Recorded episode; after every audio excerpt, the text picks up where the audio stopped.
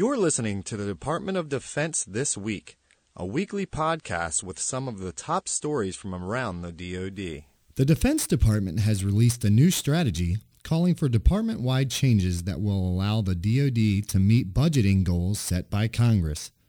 Chairman of the Joint Chiefs of Staff, General Martin Dempsey, has said the new strategy provides more opportunities than liabilities. Dr. Kathleen Hicks, the Deputy Undersecretary of Defense for Strategy, Plans, and Forces, says the new strategy is a departure from previous goals, but is better suited to present military requirements. The strategy really takes off from the 2010 Quadrennial Defense Review. Um, but in that review, we were still in the midst of two wars. We were focused first and foremost on prevailing in those campaigns while uh, looking forward to the future.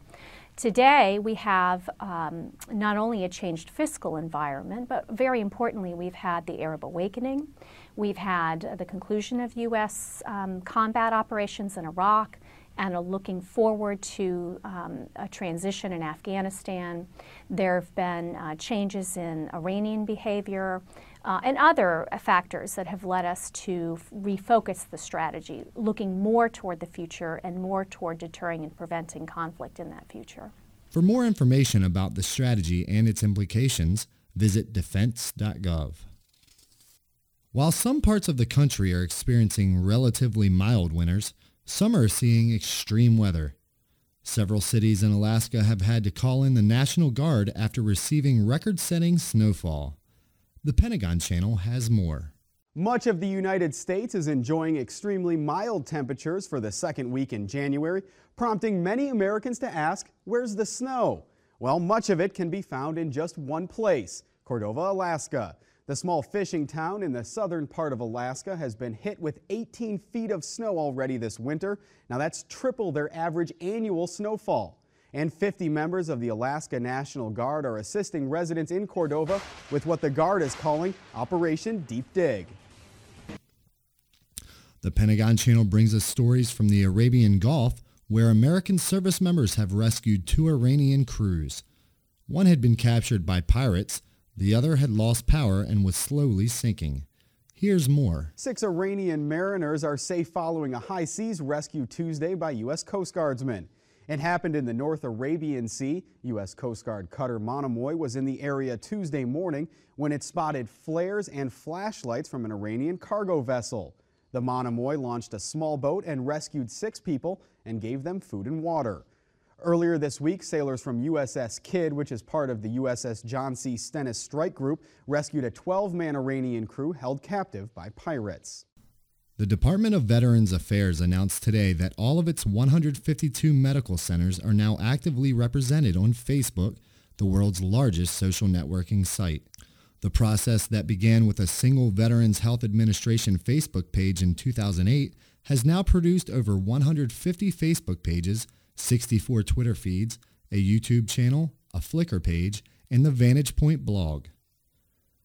Additionally, in June 2011, VA produced a department-wide social media policy that provides guidelines for communicating with veterans online. The overarching strategy is designed to help break down long-perceived barriers between the department and its stakeholders. The department plans to continue expanding its Facebook presence while also focusing on bringing Twitter to every VA medical center as well. Monday, January 16th, marks Martin Luther King Jr. Day. The civil rights leader had a profound impact on American history, and the U.S. celebrates his legacy with a day of service. This week, we'll end our podcast by replaying an excerpt from his famous I Have a Dream speech, originally delivered on the steps of the Lincoln Memorial in Washington, D.C. on August 28, 1963. Five score years ago, a great American in whose symbolic shadow we stand today, signed the Emancipation Proclamation. This momentous decree came as a great beacon light of hope to millions of Negro slaves who had been seared in the flames of withering injustice. It came as a joyous daybreak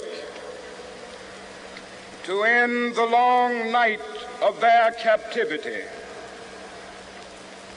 But 100 years later,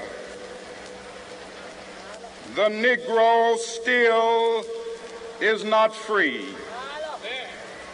100 years later, the life of the Negro is still sadly crippled by the manacles of segregation and the chains of discrimination. 100 years later, the Negro lives on a lonely island of poverty in the midst of a vast ocean of material prosperity. 100 years later, The Negro is still languished in the corners of American society and finds himself in exile in his own land. And so we've come here today to dramatize a shameful condition. In a sense, we've come to our nation's capital to cash a check. When the architects of our republic wrote the magnificent words of the Constitution and the Declaration of Independence. They were signing a promissory note to which every American was to fall heir. This note was a promise that all men, yes, black men as well as white men, would be guaranteed the unalienable rights of life, liberty, and the pursuit of happiness. It is obvious today that America has defaulted on this promissory note insofar as her citizens of color are concerned. Instead of honoring this sacred obligation, America has given the Negro people a bad check, a check which has come back marked insufficient funds.